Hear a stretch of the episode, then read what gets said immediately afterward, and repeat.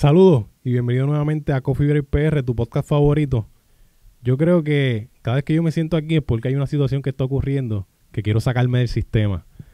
Este, y esta vez estoy pegado a las redes, igual que todo Puerto Rico, al caso de Jensen Medina. Yo creo que ningún boricua en su sano juicio cree que Jensen Medina es inocente. Creo que todos estamos de acuerdo de que es culpable. Pero cuando yo te cuento esto desde afuera, de qué fue lo que pasó, tú sientes que faltan muchos detalles, tú sientes que hay algo, o están mintiendo, o hay algo mal en todo esto.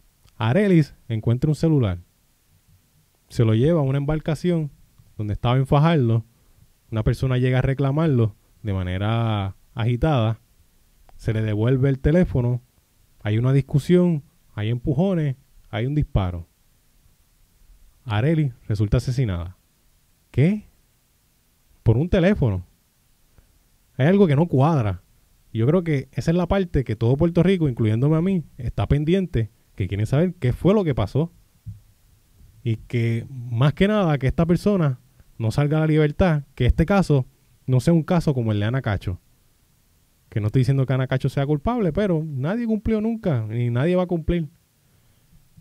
El hecho de saber que también eran personas de negocio, que además sus ingresos no cuadraban, que es raro, personas de dinero que contratan buenos abogados que ya vimos, que son claramente superiores a, los de fiscalía. Empieza todo esto con el pie izquierdo de parte de, del pueblo, de parte de los testigos, con un policía realizando una labor mediocre de que el tipo llega con su USB a buscar el lugar donde estaban las cámaras y los videos, lo conecta, no verifica si, si la computadora tiene un password, si la computadora ya estaba abierta, quién más había entrado a ver esos videos, si los habían editado.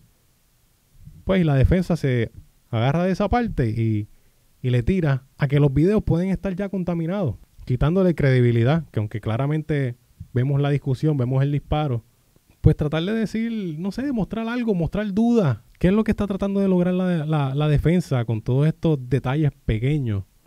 De que quieren que se acuerde al testigo de qué color era la ropa, qué diseño tenía, qué colores eran las letras, pantalón corto, pantalón largo. Están buscando lo siguiente. Están buscando que este homicidio, que este asesinato, sea uno atenuado, que haya sido por una riña, que el hombre en vez de cumplir la perpetua que se merece, cumpla 15 años y por buena conducta, quizás hasta menos. Hay muchas cosas extrañas en este caso.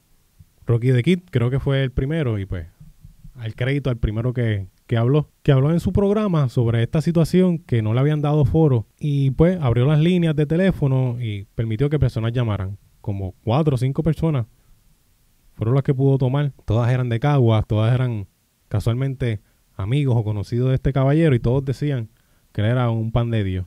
Mi teoría, según lo que yo he escuchado de los testigos, en el mismo video también un poco se ve que al momento de que alegadamente Jensen saca el arma, lo saca de una manera extraña, lo saca con estilo, como varias veces mencionó el testigo, la pareja de, de Arelis.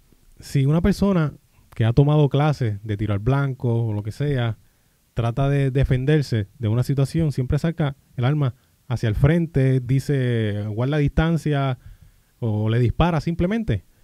Pero la manera que él la sacó, como él dice, con estilo, con ese estilo como que de, calle, de, de gángster, me da, me da el hecho de que él está tratando de como de intimidar, tratando de enseñarte el alma y de que esto es lo que te va a pasar si no, si no te alejas.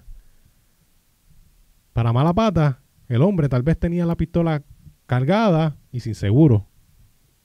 Y para mi entender, pudo haber pasado que el disparo haya sido sin querer, no le quita lo culpable, no le quita lo negligente, no le quita lo asesino.